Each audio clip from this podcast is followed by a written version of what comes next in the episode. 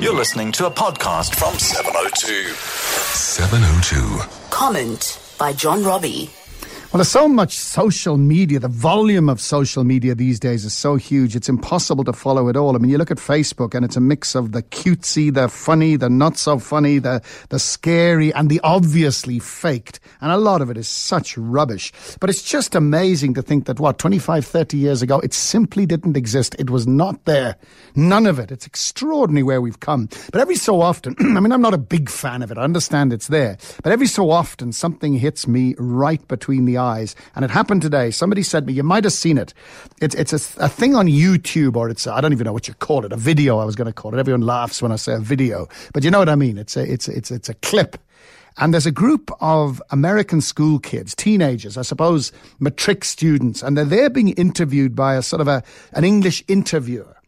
And it's clear they take the whole thing very, very, uh, they don't take it seriously at all. They've been asked about texting while driving motor cars. And this guy asked them, and they're all trying to be sort of smug and they're all trying to be quite funny. And they all admit that they do it. Every single one of them admits that they do it. And some of them are laughing and they say, we know we shouldn't do it. But they're basically having a big joke. And then with no announcement, another person walks into the class, a very tall lady who's obviously battling to walk. And as she comes in, you see that her face has basically been rebuilt with surgery. I mean, her face looks like a map of the moon. It really does. And she's battling to walk and she's battling to talk. So it's obviously a complete surprise. She comes in and starts talking to the kids about what happens to her. And she explains how her parents were killed and she was badly injured in a crash caused by a texting driver.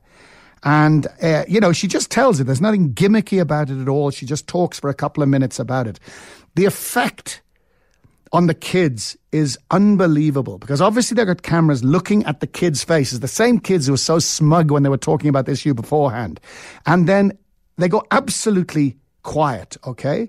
And then they start to look shocked. And then they start to look embarrassed. And then you can see one by one when the thought says, hold on a second, it could have been me that caused these deaths. It is so simple, but my goodness me, it is effective. It is powerful. It is just incredible.